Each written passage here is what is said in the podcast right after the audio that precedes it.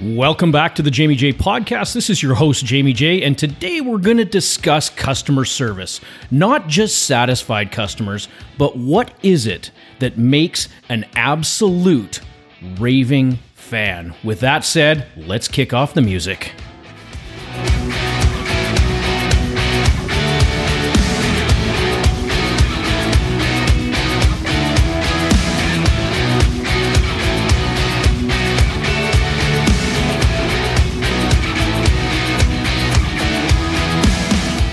All right, welcome back, everyone. So, over the weekend, uh, my wife was off and running. She was getting some work done on her nails and all that sort of stuff, and I had some time. So, I picked up a book. It's called Raving Fans. It's by Ken Blanchard and Sheldon Bowles.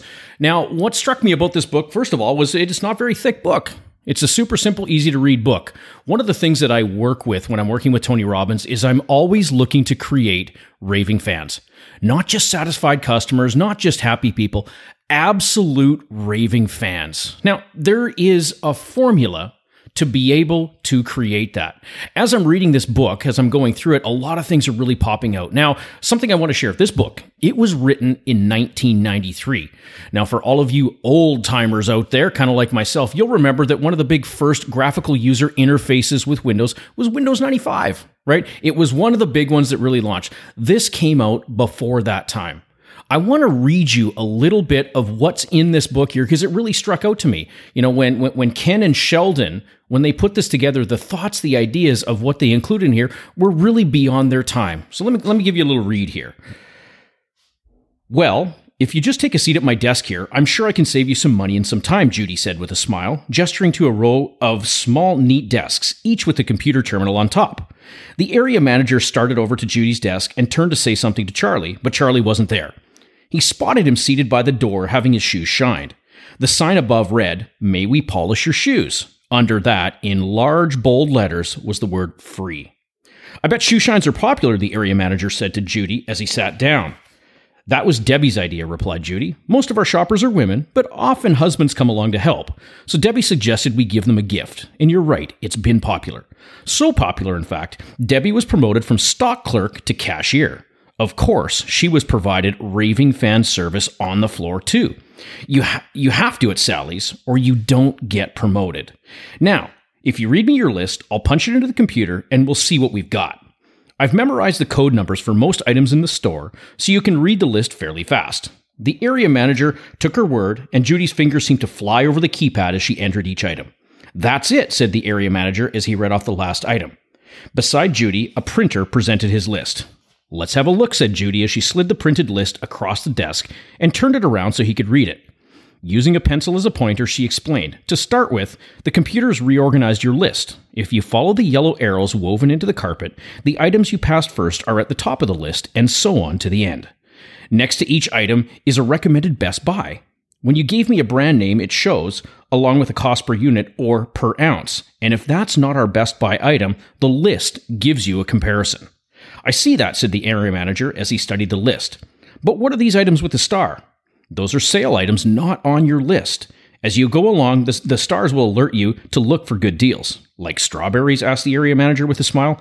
Absolutely like strawberries, said Judy, pointing to one of the stars on the list. Then, moving her pencil across to the right hand side of the list, she added, The stars on this side alert you to items with excellent nutritional value. If there are any squares, here's one beside margarine, they warn you of items with little or no nutritional value or high fat content. The number here on the far right shows the grams of fat and the percentage of calories coming from the fat. The Heart Association and the Cancer Society both recommend that overall you keep fat calories to less than 30% of the total calories on your diet. Wow, I can see why there's a square opposite the margin, ex- opposite the margarine, exclaimed the area manager as he discovered 100% of the calories came from fat. Yes, it's got about the same nutritional value as engine oil, laughed Judy, but I still like some on popcorn. Here's what's great about this. What this store, what this fictional or non fictional store did, was absolutely set the bar, set the standard for what raving fan customer service looks like. All too often these days, it, it, it's my belief, and I want to share a little bit about this here, that we have somewhat of a customer service crisis Gone are the days of really getting that absolute connection, that walking in the store. Hey, we can still get it through Walmart. Yes, we've still got the greeters and all that. And for the most part, is it really that connection? Now, I just read something last week or the week before where Walmart's looking at eliminating a lot of these positions, those greeters. Where's that customer service going? Think about this in your own business. Where do you have to step up above and beyond to create absolute raving fans? Here's something else. Who are your raving fans? To me, there's two people. There's two, not just two people, but two groups of people that are your raving fan customers. Number one, and you might not have thought of this, or maybe you did, it's your internal employees, it's your staff if they're not absolute raving fans of what you do in your business and how you do it, what's the likelihood they're really going to transfer that over to the clients and customers that you're in the process of creating raving fans of? Well, the answer to that is pretty simple. If your people, if your employees aren't a raving fan of you, why would they ever even think to be, a, you know, to share that information to get the clients who are coming in to be in that state of being a raving fan? So, what does that look like? Well, number one, we have to understand a couple things. We need to know, first of all, what do our people want? Right? We've got all these people working for us. You know, is it simply just because of the check? Is it is, is it the paycheck? Or is it something more? Is it meeting some sort of need? Can we meet their needs. How do we know what their needs are? The answer to that is quite simple. I don't know when the last time you took a look at one of your receipts is, but chances are on the bottom of that receipt, you'll notice that there's a survey. Most receipts have them these days. What we like to call those in the professional industry are employee engagement surveys or EOS. When is the last time you asked your employees what they really thought, what they really wanted, and what's been preventing them from achieving what it is that they want. Couple key things there. What do they want? What do they need? And what up to this point has been preventing them? Now, we might not have those answers right away, and this is where we reach out. This is where we leverage people who know we can work with different companies, different groups, business coaches, whoever it is, but when you get those answers, you have to take some sort of action on them. If we simply take all the input from our employees and do nothing with it, very, very, very quickly, you will begin to build the culture of, oh my God, don't waste your time with the EOS. They don't do anything with it, anyways. We want to do something quite the opposite. We want to take action on what the, what the top items are. We're going to get those in order. We're going to find out where are the challenges. Are we seeing patterns? Are we seeing trends? What's important to some people these days? Flexibility in their hours. Gone are the days of the you know the the the the single person working with the one person at home, whether it's mom, whether it's dad, whatever, you know, looking after the kids or whatnot. In most situations these days, both parents are out there working. You know, rents are high, all those sort of things. What does that cause? Sometimes that causes a need to have flexibility. What happens if one of the children gets sick? Fever. You know, kids can't go to school when they've got the fever. Someone has to be able to pick these children up, do something like that. Flexibility for some people is critically important. Now, think about it. As a business owner, what could you do to build more flexibility into your schedule? That's pretty simple, right? It's not a big challenge, it's not a big uh, issue at all find that time, right? Okay, maybe instead of showing up at, you know, nine o'clock when you normally do, you had to take a couple hours yesterday. Great. Take the hours yesterday, show up a couple extra hours longer, or, you know, work a half hour over the next four days, an extra half hour over the next four days. Flexibility is something that's key. If your employees are having to come to you to beg to you to get that time, maybe something's wrong. Maybe something has to be changed. What else? What else, you know, are employees really needing? Maybe it's a different pay structure. Maybe it's something where it's more commission based. Um, I had an idea with one of my clients here recently to revolutionize her uh, front reception type position. And I said, what would happen if instead of a standard receptionist, you took maybe someone in that had some sales background? She looked at me, she go, What? Sales background? What are you talking about? Are you crazy? I said, No, think about it like this. You've got certain tasks that need to be done those tasks are not typically getting done. What are some of the tasks? Making phone calls, filling up the existing appointments, you know, jostling appointments around. I said, what if, what if for just an example's sake, you had someone in there that every time they jostle an appointment or they filled it up or meet, you know, met a certain level, i.e., you know, 90% fill rate or something, they would receive a bonus based on that. She's like, hmm, that's kind of interesting. And yes, it's a radical departure from what we might consider a typical receptionist. Can we train some of those skills? Yes. Now, we also have to have the time to be able to train it. So, if you're going to do a radical move like that, bring in a different position, bring in something that is is a is a basically a, a pivotal shift from where you are. You have to be prepared to put in the time to bring that person up to speed because they might not have all the skills they need, have something in place. Now, if any of you have ever coached with me, you'll know that I always talk about standard operating procedures. What do we have to do? We have to set the procedure out that sets us up for ultimate success. It can't just be willy nilly. We can't be all over the place saying one thing to Bob, another thing to Sally, another thing to Jeff. We have to have consistency. Think about it like this if you were to leave, or you won the lottery or something like that, could you really step away from the from the job or could anyone step away from the job and someone could come in and pick right up yeah there's going to be some training time and when there's that standard operating procedure manual, someone can pick it up and they've got a guide. Same thing if you're expanding your business. Have those pieces in place. Now, we've talked a lot about creating raving fans from an internal perspective. Let's talk about raving fans from an external perspective, i.e., our customers. As I read through Ken's book, you know, Raving Fans, it really dawned on me that satisfied customers, satisfied customers don't get the job done. They simply don't. Satisfied customers, they might come back, they might not. Think about this. What does it mean to be a raving fan? Well, what are raving fans going to do? They are going to go out and they are going to rave about your product or your service. They won't stop talking. They're going to share all the great things from that. And in turn, what's going to happen? You guys tell me what's going to happen. Of course, new customers are going to come because of that. What would happen if instead we doubled down what if we went above and beyond? Remember when I read from the book here, uh, the free shoe shines, right? Who would think to have something like a free shoe shine in a grocery store? Well, maybe not a lot of people, but they did. It's something radical, it's something different.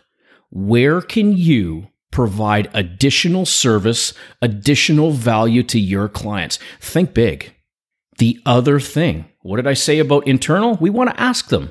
Can we do the same with external? Yes, absolutely we can. Now, I mentioned the surveys at the bottom of the receipts. That's one way for sure. Other ways, we can straight up ask them. We can make some calls. We can thank them, you know, for the service if we've got that information, right? A lot of us, we have our, you know, our systems to be able to track our people, right? Our customer management system, CMS and all that. Let's go in. Let's start following up with some of these people and not to sell them something. Forget about the selling. I have I have a really different belief about selling, and I believe that when we provide absolute extreme massive value, the sale will happen. Yeah, sometimes we've got to ask for it, no question. But when you've created that rapport with your customers, when you've made that connection, simply by calling up and saying, "Hey, you know what, Joe, thank you so much. I noticed you were in the store the other day. Sorry I didn't get a chance to see you. I really wanted to follow up and thank you for that for that purchase. It was amazing. And if there's anything we can do to service you along the way, please don't hesitate to reach out. How far do you think that would go? Especially if it's coming from someone of, of, of a higher position, i.e., manager, director, uh, owner of all places. Think about that. What else do they want? What else do they need? In that conversation that you're having with them to, you know, basically thank them, you can also ask the question Is there anything that we could have done today to improve service even more? What would make your experience even better? What would make it easier for you? One of the biggest things that I like to jump into is time. I am anal with time. I'm going to admit it. Yes, I am. Time is a big thing to me. I don't like to be late. Anything that's going to effectively give me time back, i.e., save me time, is something that I'm going to find of massive value. Now, everyone's different. That's one of those things that matters to me, though, is time. Where can you perhaps give your client some time back? Where can you inject some extra time into their day where they're like, wow, I got so many things done? Is there extra services you could bring in? Is there people that you could work with whereby um, okay let, us pick on auto detailing for a moment. Um, you know say you've got your car you want to get it auto detailed there's a bunch of things that you need to do. That auto detailer if they were to go ahead and say hey by the way did you need an oil change? Are you up for this? Are you up for that? You know did you need anything else done while it's here? Because we've got it. Can we provide you any extra value? Now i get it. This auto detailer they don't do oil changes. I totally understand that and nor would they want to. But the quick lube that's right down the street, nothing's preventing them from calling up the quick lube and saying, Hey, you know what, guys? I would love if we could create some business back and forth. You know, your clients that come in that maybe get some more stuff done, we'd love to offer you a special package for detailing. And in turn, could we do something whereby we bring some of our clients down to exchange services to get their oil change done so it's a one stop shop? Ultimately, that's a win win. Is it a radical departure from some of the regular thinking? Maybe it is.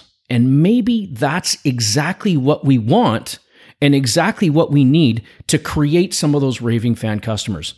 Think about it for yourself. Where do you in your business need to make some radical shifts? How can you do it? What could that look like? There's plenty of free tools out there. Some online forums, some online uh, uh questionnaires, Wufoo, you know, Survey Monkey. There's a bunch of different things that you can utilize to get those answers to you for us to guess, you know, for us to simply think we know everything that a client wants, I think that's a bit of an audacious uh, statement. I don't believe that we know everything that what everything that a client wants, and we can go and figure it out. We can ask the questions, we can get curious, and when we do, and when we make these changes, we have a radical difference. We have a radical impact. Here's the other thing. Sometimes a lot of information is going to come in, either from your internal people, your internal raving fans, or your external clients, your external raving fans. Do we have to act on all of it? The answer to that is no. Some things are going to be extremely far out of our scope. Uh, to, to go to the dentist office and say, oh, yeah, and by the way, can you change my oil in my car? I'm sorry, that's, that's way too far out of scope. That's not something that's even realistic to think about. So we do have to reject some of those ideas. When we find the ideas that we want, and, and maybe this is a trick question, do we go ahead and start to implement them all? What do you guys think? The answer is quite obviously no. We're not going to implement everything at once, but we are going to go ahead and implement one thing at a time. Everything builds on that. And when you start with that, when you let people know, you create massive opportunities. Number one, you're creating even more opportunities for that customer to come in. Number two, you're creating a ton of social media content. Hey, it's Joe's Lube Shop, and guess what? We now offer detailing. If you're bringing your vehicle down, you need a tranny service, you need this, you need that. Guess what? We can also get your vehicle detailed. We are your one stop shop because we want to save you time and we want to make it simple for you. Think about that. Where can you save time for your clients? It's one of those things. Make sure it's in the wheelhouse implement it. Utilize those implementations to be able to promote your business out there. Guys, this just scratches the surface. This is really only a small part of it. The best thing that you can do is start to ask. Get curious. Ask your people inside. Ask those clients that are coming in, you know, what would take your experience from a seven or eight up to a 10 or a 12 or a 15? What would make it absolutely incredible? Remember, you're not going to do everything. Some things are just going to be out of the wheelhouse. And when you start to find the patterns, because there are patterns of what people want, what people need, and what really prevents them from getting it, when you crack that code, you get to gain even more clients, even bigger client base, and watch your profits skyrocket. I'm curious to see your thoughts. If you've got any questions today, I'd love to hear from you. You can email me at jamiej at thejamiejpodcast.com. Until next time, I'm looking forward to hearing back from you. Have an absolutely amazing, incredible, outstanding day.